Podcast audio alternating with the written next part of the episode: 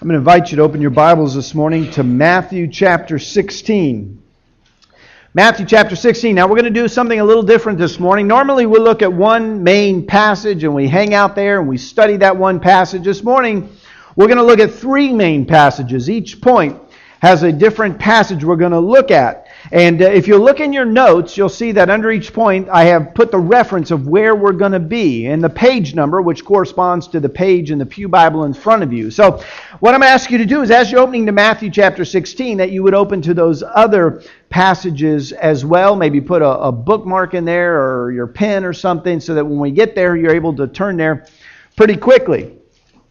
But we're going to look at these three different passages of, to, uh, this morning of Scripture, and together they will be a montage of scenes from the life of Jesus Christ. And in each scene, we're going to see Jesus interacting with his disciples. And in each scene, we're going to learn something about how we should deal with fellow believers that we interact with in our own lives. This morning, we're concluding our series entitled The Jesus Factor by looking at how Jesus deals with those who love God. Over the last several weeks, we've looked at Jesus interacting with a lot of different people.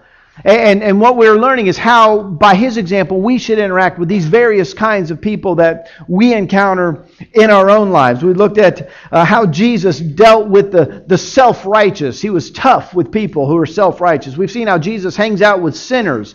We've seen how Jesus sought out the Samaritans and how Jesus had compassion on the suffering by meeting their needs. And now we're going to see how Jesus deals with the saints with the saints. And when I say saints, I'm talking about Christians. Uh, we don't use the word saint biblically in the same way that we use it culturally. Culturally, when we talk about somebody who's a saint, we talk about somebody who's a really, really good person. Oh, they're a saint. But biblically, a saint is not a really, really good person. It's somebody who's been declared righteous by God through faith in Jesus Christ. They've been declared righteous, and so they are a saint. In other words, how do we deal with Christians? The first passage we're going to look at is found in Matthew chapter 16. And we'll see that Jesus is in a boat. And he's crossing the Sea of Galilee, which is actually a lake, but he's crossing it with his disciples. And he has a conversation with them. But to understand this conversation, we have to understand the context in which it takes place. You see, in the, the passage immediately before this in chapter 15, Jesus feeds 4,000 people. Now, he's done this twice in his ministry. He fed 5,000 men, plus women and children. And then later, he fed 4,000 men, plus women and children. And immediately following this miraculous event, he feeds all of these people with just a few pieces of bread and a few uh, fish. Right after that, the, the Pharisees, these self righteous teachers of the law, they come and they challenge him. Now remember, these are, these are the, the religious leaders of the day with whom Jesus had reserved his, his harshest words and criticism. And they come to him at the beginning of chapter 16. And they say, you know, if you really are who you say you are, if you really are the Son of God, if you really are the Messiah, then show us something. Give us some evidence. Show us a miraculous sign that'll show. it. Now, this is ridiculous, right? Because all through his ministry, Jesus is, is performing miracles. And right previously to this question, he had fed 4,000 people. And so let's pick up the story in verse 5. Verses 5 through 12. When they had crossed the lake, the disciples forgot to take bread. Be careful, Jesus said to them. Be on your guard against the yeast of the Pharisees and Sadducees. These are those self righteous religious leaders. They discussed this among themselves and said, Is it because we didn't bring any bread? Now, I mean, these guys are dense. Look at verse 8. Aware of their discussion, Jesus asked, You of little faith, why are you talking among yourselves about having no bread? Do you not understand? Do you remember the five loaves and the 5,000 and how many baskets you gathered? Or the seven loaves for the 4,000 and how many basketfuls you gathered? How is it that you don't understand that I was not talking about bread, you knuckleheads? That's in the original Greek. Be on your guard against the yeast of the Pharisees and Sadducees. Then they understood that he was not telling them to guard against the yeast used in bread, but against the teaching of the Pharisees and the Sadducees. You know, They say that familiarity breeds contempt. And I think there's probably some, some truth to that. We tend to treat those closest to us with the least amount of respect. Seems like we have shorter fuses and a longer list of complaints for those we know best. We are more easily frustrated and annoyed in close quarters. When I was planning on marrying Linda uh, more than 21 years ago, we just celebrated 21 years last week. Um, my mother told me, she gave me this piece of advice. She said, Listen, take everything that annoys you about Linda, multiply it by 10. And if you can live with that, then marry her. Now, gratefully, there's hardly anything that annoys me about Linda. I mean, just practically nothing. And I'm sure it's mutual. But she said, take everything that just annoys you and, and multiply it by 10. And if you can live with that, then, then marry her. Why? Because when, you, when you're close to somebody, you're more likely to notice their shortcomings, their faults, their weaknesses, and their annoying habits. And sometimes it's just hard to handle. And I'm thinking Jesus is having one of those moments in the boat with these disciples. They've been with him for some time now, right? They, they knew who he was. They had heard his amazing teaching and the Sermon on the Mount, Matthew 5 through 7. They heard him uh, explain and open up the kingdom of God through the parables that he told in Matthew chapter 13. They'd seen him heal the sick and raise the dead and cast out demons and take on the religious establishment and, and, and, and social and cultural boundaries. He crossed all of those. And yet, here they are, unable to discern the deeper spiritual meaning of his comment. They, they, they're just dense. And I can see Jesus shaking his head with frustration as he says, Do you still not understand? Eugene Peterson wrote a paraphrase of the Bible, and in this verse, he, he rendered it this way Runt believers, haven't you caught on yet? See, here's the first thing that we learn from Jesus about how we need to deal with fellow believers, and it is this be patient with the faults of other believers. I think this is what Jesus is showing us, among other things, but here's what I want us to see. Be patient with the faults of other believers. Can you imagine the patience of Jesus? The infinite, holy God mingling with finite, fallen, and at times just downright stupid people. So often, those closest to him, those who knew him best, just missed the point altogether. Sometimes they didn't understand his teachings. They bickered with one another about which one of them was going to be greatest in his kingdom. And when he told them that he would be betrayed and crucified, they assured him that that would not happen. But like a parent dealing with immature children, Jesus patiently endures their lack of faith, their lack of understanding, their short sightedness, their preconceived notions, and even their cowardice. He endured it all, and with patience, he met them right where they were, and he helped them to grow. And when needed, he forgave them. You know what patience is? Patience is non irritable love. That's not my definition. I read that and I love that. Patience is non irritable love. It's the kind of love that a parent needs to have for their children. Any of you parents? You know what I mean? Right? All right? It's like the love that a father had when he took his daughter to a baseball game. His name was Stephen Monforto. And he was a big Phillies fan. His daughter name was Emily, and she was three years old. And together they sat in the upper deck and they watched the game. But this wasn't just any game. This was a big game.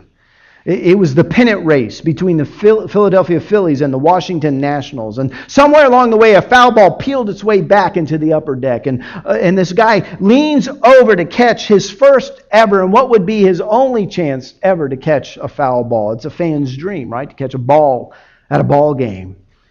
But when he handed the ball to little Emily, immediately she threw it back over the railing and down into the lower deck, and everybody around him gasped. And he too was surprised that his little girl would throw away the ball. But rather than getting irritated with her, he did what a loving father should do. He wrapped his daughter up in a tender embrace. I think it's what Jesus did with his disciples. It's what Jesus does with us. I mean, just imagine the non irritable love that Jesus shows towards you and me. And that's what we need to do for one another. Do you realize how many passages in the New Testament talk about the need for patience and forgiveness among believers? There's a reason for that. We have faults, we have shortcomings, we have annoying habits. We're like porcupines. The closer we get to one another, more likely we are to hurt one another. We need to be patient with one another. I, I put a sampling of scriptures in your, your notes regarding patience. Just, just listen Therefore, and look at him as, I read, therefore, as God's chosen people, holy and dearly loved, clothe, your, clothe yourselves with compassion, kindness, humility, gentleness, and patience. Paul, writing to his friend Timothy, preach the word, be prepared in season and out of season, correct, rebuke, and encourage with great patience and careful instruction. But the Holy Spirit produces this kind of fruit in our lives love, joy, peace, patience, kindness, goodness, faithfulness, gentleness, and self control. Paul writing again to his friend Timothy, but you, O man of God, flee these things and pursue righteousness, godliness, faith, love, patience, gentleness. Paul writing to his friend Titus, teach the older men to exercise self control, to be worthy of respect, and to live wisely. They must have sound faith and be filled with love and patience. 1 Thessalonians 5.14, and we urge you, brothers and sisters, warn those who are idle and disruptive, encourage the disheartened, help the weak, be patient with everyone. By the way, notice that verse being patient doesn't mean you put up with other people's faults and shortcomings. You deal with them, warn people who are not doing what they need to do, but you do it in a way that is patient. In Ephesians chapter 4 speaks of the need for forgiveness. Be kind and compassionate to one another. Forgive each other, just as Christ, just as in Christ God forgave you. See, if we're going to do this thing called church, and if it's going to work, we have got to be patient and forgiving and compassionate with one another. By the way, what does that imply about the nature of church and what it is? It implies that the church is not just an assembly once a week. Church is not primarily just us gathering once a week for an assembly that we do in here but it is a community of relationships based on a common faith that we have in Jesus Christ. We don't need to be patient and forgiving if all we do is show up once a week and sit in here, do we? Oh, maybe a little bit. Somebody sits in your seat, you might get a little annoyed, you need to be patient. If you have to park, you know, a little further away than you want, you might have to be patient. But generally speaking, we don't need to practice a whole lot of patience in a place like this. Church is God designed. It requires patience and forgiveness and compassion because it involves relationships.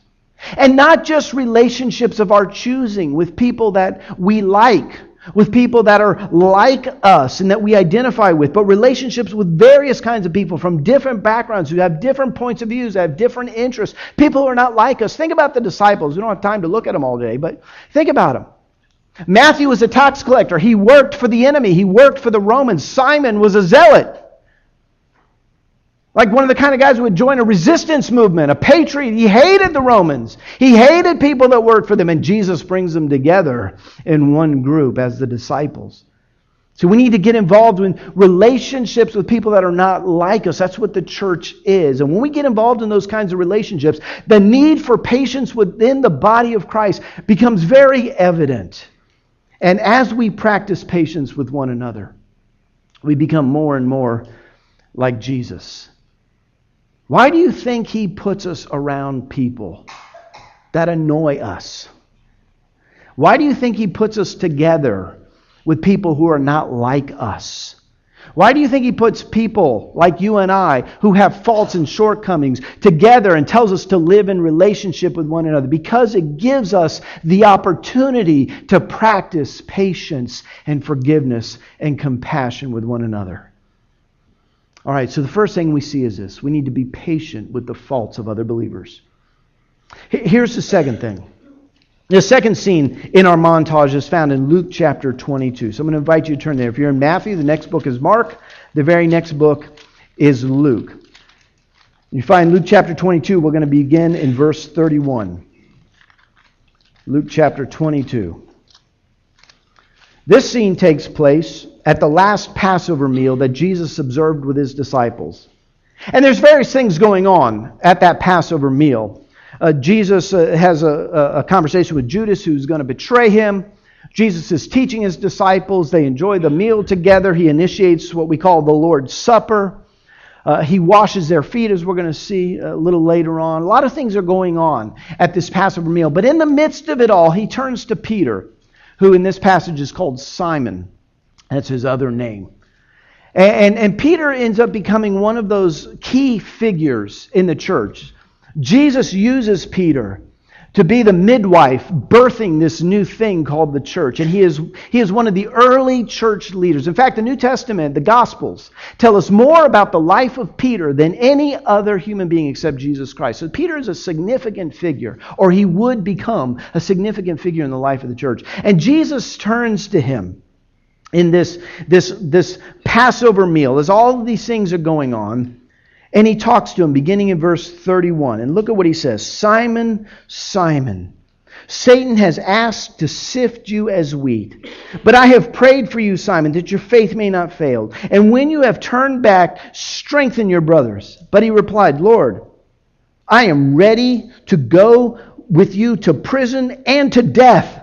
Jesus answered, I tell you, Peter, before the rooster crows today, you will have denied me three times. You will have denied three times that you know me. See, Jesus knew that Peter would be facing some serious spiritual opposition in the coming hours. When Jesus was arrested and tried and eventually crucified, ultimately, Peter would run away in fear. He would abandon Jesus in the time of his greatest need. And then he would end up denying him publicly and repeatedly he failed in a monumental way. And no doubt this temptation to run away when Jesus was in need, to give into his fear, to deny Jesus, no doubt this came from Satan.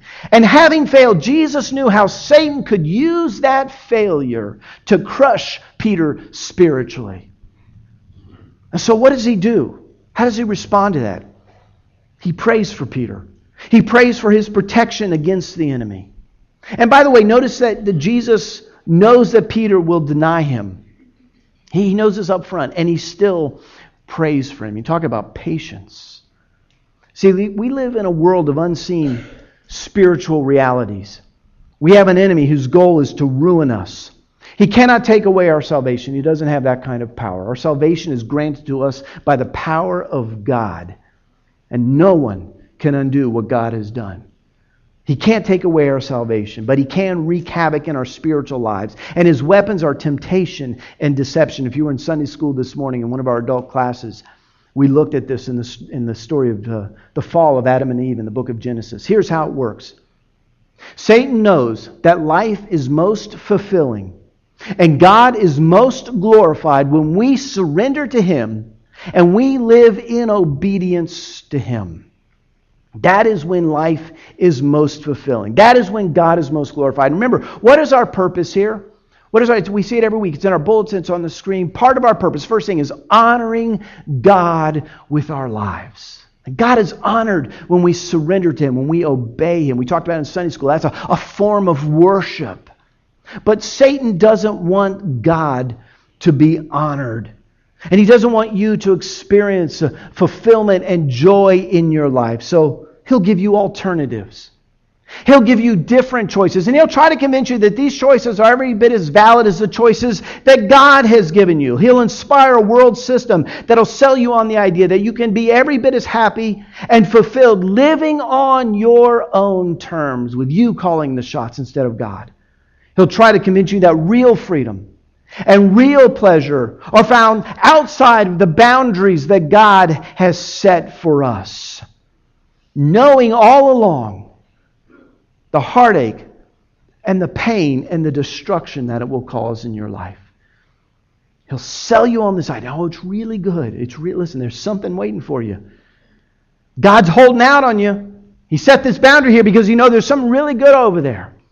And He knows when you go over there, there's nothing but heartache and pain and destruction. Or he may do to you what he did to Peter. He may use your circumstances, the, the tough stuff in your life, the hard stuff in your life, to call into question something about the nature of God. He'll sow seeds of doubt and fear that'll cause you to wonder if God really cares. or if He's really able to come through for you, if He really knows what's going on. And instead of living in the confidence that comes from faith in Almighty God, we find ourselves living a, a double minded life. Kind of sort of trusting God, but not really with every part of our life. And that brings anxiety and fear and a lack of spiritual strength. And once you've taken the bait, whatever it is, whether you've given into the temptation or whether you, you begin to fail to, to trust in God as being who He is, once you've taken the bait, Satan will forever remind you what a failure you are as a Christian. How can you call yourself a Christian? You didn't really trust God when you were going through that thing. How can you call yourself a Christian when you do what you've done? I know what you've done. How can you call yourself a Christian? He'll remind you of your failure if you let him. That's how he operates. So, no wonder that when Jesus taught us to pray, he included this line Lead us not into temptation, but deliver us from the evil one. This is how we should pray for ourselves. This is how we should pray for one another. We are sheep together in God's flock, and there is a wolf out there on the prowl seeking to wreak havoc in our lives. And we need to pray for one another. The Apostle Paul said it this way. Look in your notes. This is Ephesians chapter 6. For us, struggle is not against flesh and blood, but against the rulers, against the authorities, against the powers of this dark world, and against the spiritual forces of evil in the heavenly realms. And then a few verses later. With this in mind, be alert and always keep praying for all the Lord's people. Pray also for me that whenever I speak, words may be given me so that I will fearlessly make known the mystery of the gospel for which I am an ambassador in chains. Pray that I may declare it fearlessly as I should. The great apostle Paul, who gave us more of the New Testament than any other single person, struggles with fear and needs prayer. Listen, how much more do you and I? So, how do we do this, practically speaking? I mean, it's one thing to say, you know, you need to pray for believers. And we could leave it there and kind of walk away going, oh, I really ought to do that. How do, how do we practically do that? Well, this is my suggestion. Pray for those people in your Sunday school class. You're in a small group, a Sunday school class, there's only so many people in there. It's a manageable size. Pray for those people in your Sunday school class. If you don't have one, get one. Pray for each person by name. Pray for their spiritual lives, not just their physical needs. Those are important. When people bring up a question, this is going on in my life, or I've got a, a family member that's going through this, we need to pray for those. But, but let's go beyond that. Let's pray for their spiritual needs. Because listen, whether you realize it or not, whether people verbalize it or not, the enemy is active in the lives of people in this church. And in every church. Not, we're not unique, we're not that special. But he's at work in the lives of people. You may or you may not see it, but there are people hurting, there are people struggling. There are marriages that are teetering on the brink. There are people dealing with addictions. There are things going on in the lives of people, and we need to pray for them. Now let's look at one more scene. It says in John chapter 13, you're in the Gospel of Luke. Turn over one more book to the Gospel of John. This last scene that we're going to look at, like the one before, it also takes place at this last Passover meal that Jesus is having with his disciples. But we're going to look at it in the Gospel of John because he includes uh, an account that the other Gospels don't include. And if we begin reading at verse 1, here's what John says It was just before the Passover festival. Jesus knew that the hour had come for him to leave this world and go to the Father. Having loved his own who were in the world, he loved them to the end. The evening meal was in progress, and the devil had already prompted Judas, the son of Simon Iscariot, to betray Jesus. Jesus knew that the Father had put all things under his power, and that he had come from the Father and was returning to God. So he got up from the meal, took off his outer clothing, and wrapped a towel around his waist. After that, he poured water into a basin and began to wash his disciples' feet, drying them with a towel that was wrapped around him. He came to Simon Peter, who said, Lord, are you going to wash my feet? And Jesus replied, You do not realize what I'm doing, but later you will understand. No, said Peter, you shall never wash my feet. You know, here's dim witted Peter again, shooting off his mouth. Jesus answered, Unless I wash you, you have no part with me. Then, Lord, Simon replied, Not just my feet, but my hands and my head as well. He's all over the map. I love Peter. He makes me feel better. Verse 10 Jesus answered, Those who have have had a bath need only to wash their feet. Their whole body is clean. And you are clean, though not every one of you, for he knew who was going to betray him, and that's why he said not everyone was clean. When he had finished washing their feet, he put on his clothes and returned to his place. Do you understand what I've done for you? He asked them. You call me teacher and Lord, and rightfully so, for that's what I am. Now that I, your Lord and teacher, have washed your feet, you also should wash one another's feet. I have set you an example that you should do as I've done for you. Very truly, I tell you, no servant is greater than his master, nor is a messenger greater than the one who sent him. Now that you know these things, you will be blessed if you do them. All along in this series, what we've been saying is that Jesus models for us how we should interact with other people. But here he states it explicitly. I have set an example for you that you should do as I've done for you. That's very clear, isn't it? It doesn't take a lot of in depth study for us to understand what he means here. Even though he is the Lord, even though he's the master, he acted as a servant to his disciples and told them to do the same for one another. We understand that, don't we? We, we? we know what's going on. Jesus was doing something practical for these men. They walked on a lot of dusty roads, they, they wore sandals. They did a lot of walking as a primary means of transportation. Their feet would sweat, they would get dust on their feet. It, it, gets kind of nasty. So, washing their feet and keeping them clean became a part of their routine. And, and at the home of a wealthy person, there would be a servant there that would do that job. And so by doing this, Jesus shows us three things about serving one another. And the first thing is this in the kingdom of God, serving is a sign of greatness. In the kingdom of God, serving other people is a sign of greatness. Not in our world, right? Typically speaking, typically speaking, in our world, being served by other people is a sign of great. How do you know somebody's great? Well, they got a big entourage, right? That goes with them. They've got, they've got an advance team that goes ahead of them. They've got somebody to hold the umbrella over them. They've got somebody that's going to, you know, they've got all these people serving them. Why? Because they're a, a great person. But Jesus, the greatest of all, turns that notion upside down by kneeling at the stinky feet of his disciples and acting as their servant. Listen, I sold shoes for a living when I was in college. I've dealt with people's feet. And not in this context. Much worse, I'm sure, in this context. But Dealing with people's feet is a very lowly thing, let me tell you. But here's Jesus serving them.